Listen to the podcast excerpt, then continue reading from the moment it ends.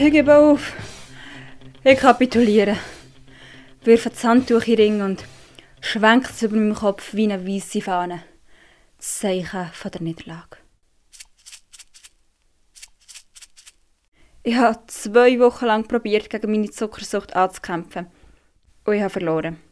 Ich gebe es zu, ich bin nie mit viel Herzblut dabei. Gewesen. Elugesicht ist Mus, Mus, Schokolade, Nuss oder Mokka oben drauf, noch ein Kokoman, Hauptgang, Kokovan. Schon vom ersten Tag an wollte ich Vorfe geben und die Zucht gewinnen.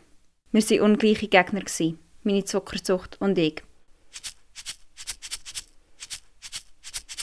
Aber es fühlt sich auch befreiend an, eine Niederlage zuzugeben. So befreiend wie ein orange Tiramisu, frisch aus dem Kühlschrank. Oder ein Güteteig, der Stück für Stück aus der Schale geschnauzt wird und nie in die Backen verklagt. Sie sagen Böe, ich sag Weihe und Strudel. Uh. So befreiend und erfüllend, wie ein halbes Päckchen Güte beim Arbeiten oder ein sprudelndes Energy-Drink auf dem Weg heim. Dass es diesen Leuten ohne Zucker besser geht, bezweifle ich nicht.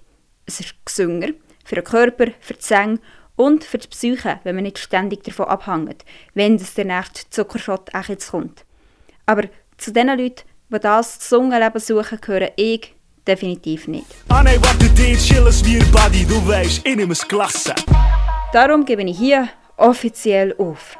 Zucker, du hast gewonnen. Ich will es eigentlich nicht, aber ich komme einfach nicht ohne dich aus. Also kommen daher Cornflakes, Schoki, Karamellgüezi und Muffins mit Smarties drauf. Ihr seid meine zuckersüßen Lieblinge und ich habe euch zum Fressen gern. Nie mehr ohne euch. Nie mehr ohne euch. Ohne dich schlaf ich heute Nacht nicht ein, ohne dich fahr ich heute Nacht nicht heim, ohne dich komm ich heute nicht zur Ruhe.